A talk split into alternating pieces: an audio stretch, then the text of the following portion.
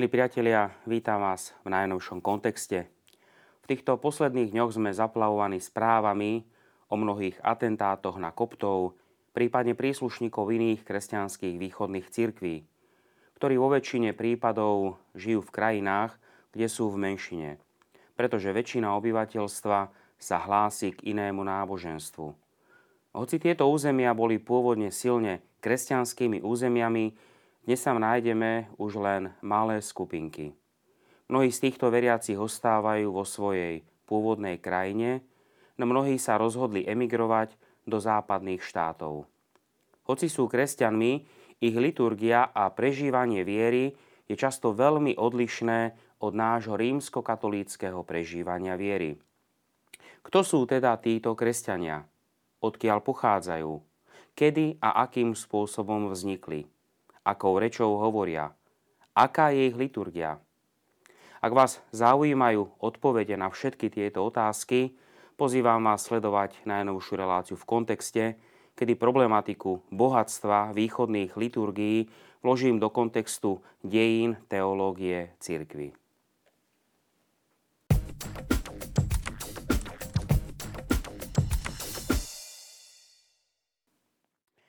Prvých rokoch po smrti a vzkriesení Ježiša Krista sa kresťanstvo šírilo tak v rímskej ríši, ako aj mimo jej hraníc. Kresťania žili v menšine, v skupinkách. Jazyková, ako aj zemepislá odlišnosť hneď od začiatku spôsobila, že sa v cirkevných skupinách rozvíjala liturgia, ktorá bola poznačená kultúrou, jazykom, zvykmi tej krajiny, v ktorej daní kresťania žili.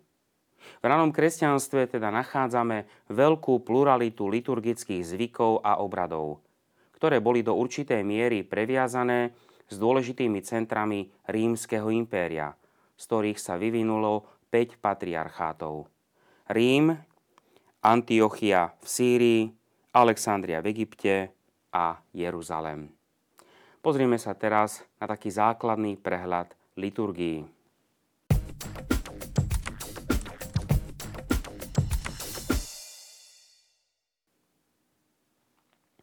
Ako prvé môžeme vidieť liturgie západu. Máme severoafrický rítus, rímsky rítus, ambroziánsky rítus, galský rítus, mozarabský rítus a keltsko-írsko-anglosaský rítus.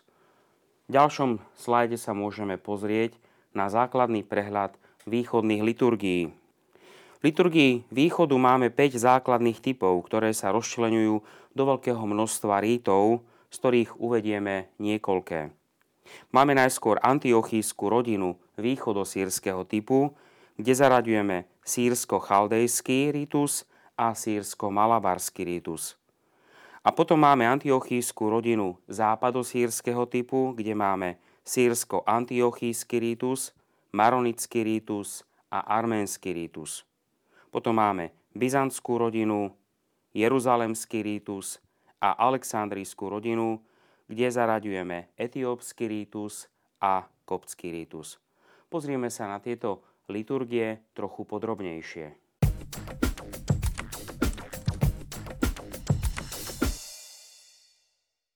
Keď sa pozrieme na západné liturgie, tak spája ich spoločná reč ľudu, latinčina – ktorá od druhej polovice 4. storočia nahradila v západných liturgiách dovtedy používaný grécky jazyk. Po určitom období prichádzalo na západe k romanizácii liturgií, teda k ich prispôsobeniu rímskej liturgii, ktorá sa, až na malé výnimky, stala postupne jedinou používanou v kresťanskom západe. Ako prvú môžeme vidieť severoafrickú liturgiu, ktorá sa dnes už nepoužíva. Môžeme však pripomenúť zvyk hyponskej diecézy z čia svätého Augustína, kde sa modlili modlitbu odčenáš až tesne pred príjmaním svätého príjmania. Ďalšiu máme rímsku liturgiu. Starobilá rímska liturgia sa ako taká nezachovala. Preniesla sa však do Franskej ríše, kde nabrala fransko-germánske prvky a potom sa vrátila späť do Ríma, odkiaľ sa následne začala presadzovať v Ríme ako rímska. Ako ďalšiu máme ambrozianskú liturgiu, ktorá je od 8. storočia pripisovaná svätému Ambrózovi. Svetý Karol Boromejský ju potom prispôsobil rímskému rítu. Nesie prvky iných liturgií. Neklaká sa, vyznanie viery nasleduje hneď po evanieliu a kňaz sa modlí tri modlitby pred svetým príjmaním. Niektoré prvky ambrozianskej liturgie nachádzame v rímskej liturgickej obnove z roku 1969. Napríklad zvolanie hľa tajomstvo viery, telo Kristovo. Amen. Dodnes je známa v milánskej arcidiecéze a vo švajčiarskej apoštolskej administratúre Lugano. Ďalšiu máme galskú liturgiu, ktorá bola známa v Gálii a severnej Itálii do druhej polovice 8. storočia. Vtedy ju na základe rozhodnutia Karola Veľkého nahradila rímska liturgia. Cirkevný rok sa začínal adventom a trval zvyčajne 6 týždňov. Potom nasleduje španielská liturgia, prípadne nazývaná vizigótska alebo mozarabská. Liturgia na Iberskom poloostrove sa stvárňovala pod vplyvom galskej a východnej liturgie. Svoju pečať na nich zanechala arabská nadvláda. Odtiaľ máme pomenovanie mozarabská liturgia. V 11. storočí však bola nahradená rímským rítom. Dodnes sa v tejto liturgii slávy Sveta Omša v jednej kaplnke katedrály v Tolede. Nasleduje potom keltsko-írsko-anglosaská liturgia. Týmto pojmom alebo pojmami sa označuje liturgia známa z britských ostrovov. Odtiaľ poznáme napríklad opakovanú liturgiu sviatostného zmierenia alebo časté pristupovanie k svetej spovedi. Liturgia bola postupne prispôsobená rímskému obradu. Niektoré prvky prevzala a až dodnes zachovala anglikánska liturgia v Book of Common Prayers. V ďalšom slade sa dostávame k východným liturgiám. Dostávame sa k antiochijskej rodine. Mesto Antiochia bolo tretie mesto cisárstva, stredisko obchodu.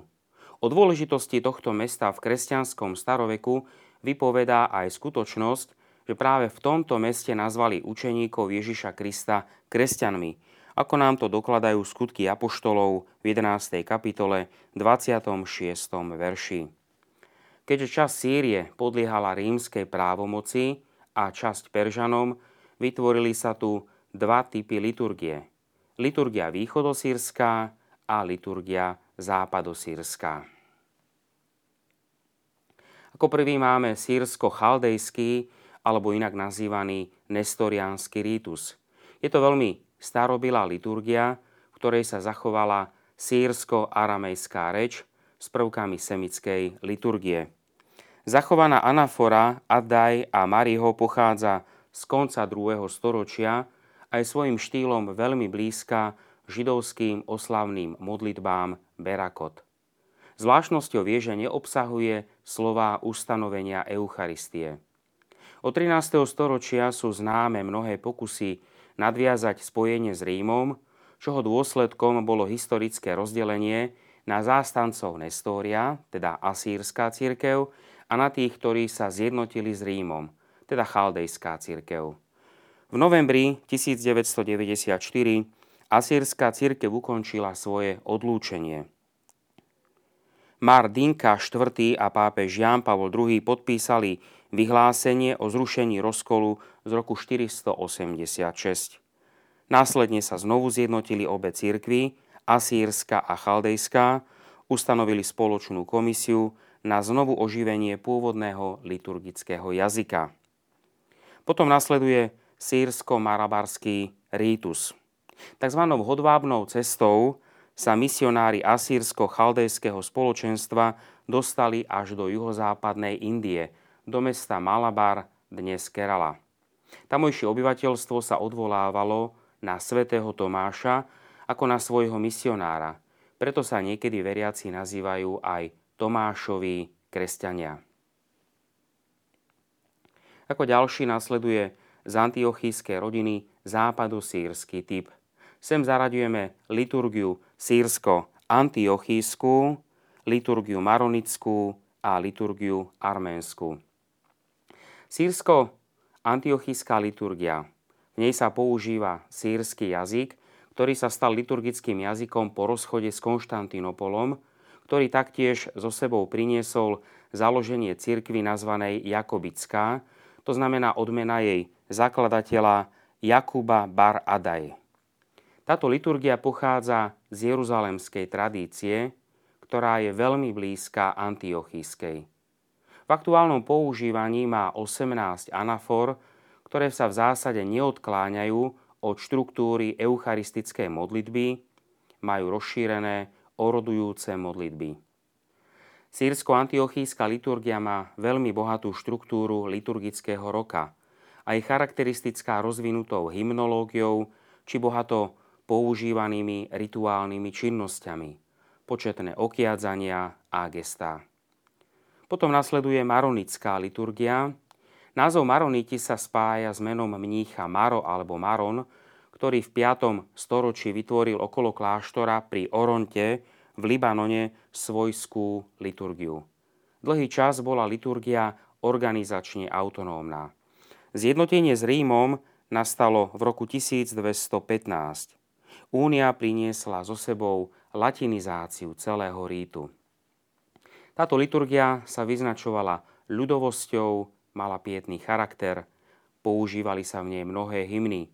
Používala anaforu svätého Petra, ktorá je veľmi blízka anafore Adaj a Mari, ktorá sa používala zhruba do 17. storočia a neskôr bola nahradená rímským kánonom. V liturgii sa používa arabský jazyk a dnes sa používa anafora šarár, ktorá rovnako neobsahuje slova ustanovenia Eucharistie. Nasleduje potom arménska liturgia, ktorú sem radíme, hoci v liturgii sa považuje za celkom samostatný druh. Sú však problémy s jej zaradením, pretože nemá korene v žiadnom z historických piatich patriarchátov. Za skutočného apoštola a organizátora cirkvy sa pokladá Gregor Iluminátor – ktorý okolo roku 314 pokrstil kráľa Tyridata a značnú časť Arménov. O 100 rokov neskôr, po utvorení vlastného arménskeho písma, vznikla aj osobitná liturgia s veľkým vplyvom jeruzalemských zvykov. Nazývame ju predchalcedónskou orientálnou cirkvou. Arménska liturgia vznikla prekladom gréckých textov autorov zo 4. storočia do starej arménčiny. Začiatkom 13. storočia prišlo k zjednoteniu s Rímom, ale pre dosť násilné latinizovanie liturgie bola únia neskôr zrušená. Hoci neskôr nasledovalo niekoľko pokusov obnoviť jednotu, tieto pokusy boli väčšinou neúspešné. Tento stav trvá až dodnes. Arménskú liturgiu používa celá arménska apoštolská církev po celom svete. Za pozornosť stojí liturgický kalendár, kde sú kristologické a marianské sviatky vždy spojené s nedelou. Streda a piatok každého týždňa sú dňami pôstu. Liturgia obsahuje tri čítania a krédo nasleduje vždy hneď po evanieliu. Kostoly majú zvláštnu architektúru. Štvorec s oktogonálnou kupolou. Liturgia sa vyznačuje veľkým množstvom aklamácií veriacich, bohatstvom liturgických šiat, melancholickými melódiami a často sa počas liturgie používajú aj veľké vejáre.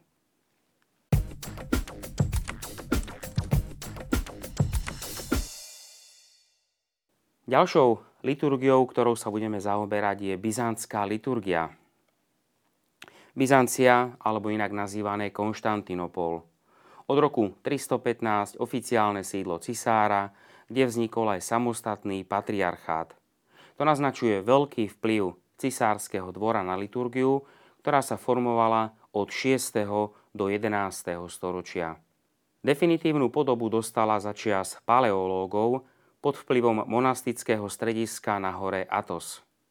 Obsiahla slovanské národy a Balkán oblasť Stredozemného mora.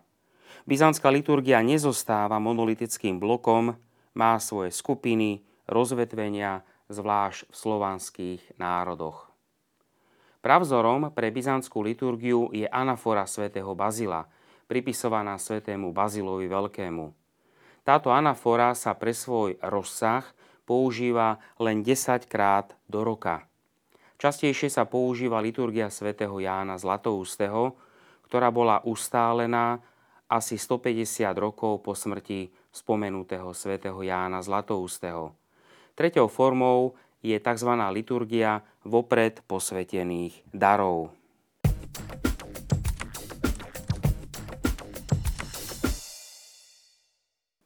Ďalšou liturgiou, ktorou sa budeme zaoberať, je Jeruzalemská liturgia. Jeruzalemskú liturgiu nám aspoň čiastočne umožňujú zrekonštruovať apoštolské konštitúcie, katechézy svätého Cyrila Jeruzalemského a zápisky, ktoré nám zanechala pútnička Egéria – teda pramenie zo 4. storočia.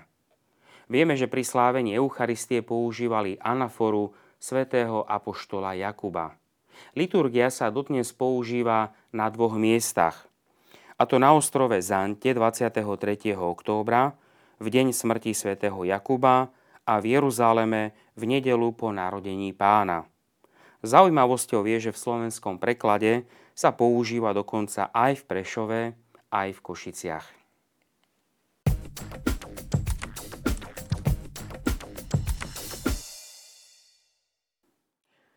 Dostávame sa teraz, milí priatelia, k Aleksandrijskej rodine, kde rozoznávame liturgiu koptskú a etiópsku. Etiópska liturgia je veľmi úzko spojená s koptskou liturgiou, ale je v nej badateľný aj vplyv Jeruzalema. Etiópska liturgia používa vlastný jazyk arabského pôvodu, ktorý nazývame GES. Etiópske obyvateľstvo poznalo evanielium dosť skoro, už v 3. storočí.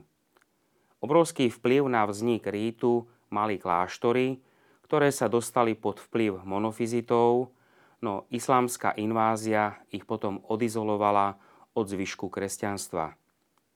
Pokusy o zjednotenie s Rímom boli veľmi úspešné až v druhej polovici 20. storočia. Najčastejším miestom slávenia liturgie bazilika v podobe kríža, prípadne štvorcového typu, ale typický tvar chrámu je okrúhla stavba s oltárom, kde je svetostánok v podobe archy zmluvy. Typickým prvkom liturgie je aj to, že chrámy sú vytesané do skaly v zemi. Liturgický rok má podobnú stavbu, aký nachádzame v kopskej liturgii. Etiópsky rítus má asi 220 sviatkov pána. Okrem nedele v etiópskom ríte svetia aj sobotu. Poznáme 20 etiópskych anafor, avšak z nich sa dnes používa len 14. Najčastejšie používanou je liturgia 12 apoštolov, ktorá je vlastne rozšíreným prekladom liturgie z apoštolskej tradície svätého Hipolita z 3. storočia. Osobitné miesto v liturgickom kalendári patrí Panne Márii, Bohorodičke. Vieme tiež, že svetenie presbyterátu prijíma asi 25% dospelých mužov, ale kňazské funkcie potom vykonávajú len niektorí. V závere nášho liturgického exkurzu sa dostávame aj ku kopskej cirkvi. Pomerne málo informácií máme o jej začiatkoch. Zachovala sa zmienka, že v 7. storočí bola koptská liturgia podrobená istým premenám. Poznaniu liturgie pomáha nájdený Euchologion Serapiona. Je to vlastne sakramentár, liturgická kniha, ktorá obsahuje drahocenné svedectvá liturgie zo 4. storočia a ktorá je pripisovaná Serapionovi Stumis, v Dolnom Egypte, ktorý bol priateľom svätého Antona, prvého pustovníka, ako aj svätého Atanáza Aleksandrijského. Liturgickým jazykom bol najprv grécky jazyk a potom neskôr arabský jazyk. Kopská liturgia má tiež veľa charakteristických znakov. Počítanie času obsahuje 13 mesiacov. Priam udivujúci je počet 32 mariánskych sviatkov. V liturgii slova nachádzame štyri čítania. Eucharistia je slávená na oltári vo forme archy a obsahuje viaceré ríty zmierenia. Ide zrejme o najstaršiu liturgiu zachovanú v pôvodnej forme. Má výrazné monastické črty a veľké množstvo psalmódie. Kopská liturgia je výrazne meditatívnou bohoslužbou s dôrazom na prvky kajúcnosti. Reforma liturgie druhého Vatikánskeho koncilu čerpala z anafory svätého Marka aklamácie po konsekrácii Smrť Tvoju, Pane, zvestujeme. Tá istá anafora uvádza pozdrav na otvorenie liturgie, ktorý sme tiež prevzali a ktorý znie pokoj s vami všetkými. Kopský rítus podľahol vplyvu monofizitizmu, čo sa prejavilo aj v liturgických textoch. Časté únie s Rímom priviedli v roku 1895 k vytvoreniu patriarchátu koptského rítu spojeného s apoštolskou stolicou. Tým pádom, milí priatelia, dostávame sa k záveru našej relácie. Poukázal som na pestrosť kresťanských liturgií a mohli sme si tiež všimnúť ich vzájomné ovplyvňovanie sa a obohacovanie sa. Od ranného kresťanstva teda sledujeme veľkú pluralitu kresťanských liturgií, ktorá vychádza z kristologickej jednoty. Prítomnosť kresťanov iných obradov na našom slovenskom území alebo európskom území môže byť zdrojom obohatenia nášho vnímania kresťanstva, ako aj obnovenia hĺbšieho vnímania našej vlastnej rímskej tradície. Títo kresťania, ktorí k nám prichádzajú, sú našimi bratmi a sestrami vo viere. Spolu s nimi tvoríme jednu veľkú kresťanskú rodinu, ktorá prekračuje hranice jazykov a kultúr. Táto jednota je založená na jednote Kristovho tajomného tela, ktorým je církev, ako nám o tom hovorí apoštol svätý Pavol. Toto povedomie nech nás pozýva k modlitbe, k ústretovosti, otvorenosti a pomoci týmto kresťanom. Milí priatelia, ďakujem vám za sledovanie dnešnej relácie v kontexte. Akékoľvek vaše otázky na túto tému privítam, môžete ich zaslať na uvedenú mailovú adresu. Ďakujem veľmi pekne.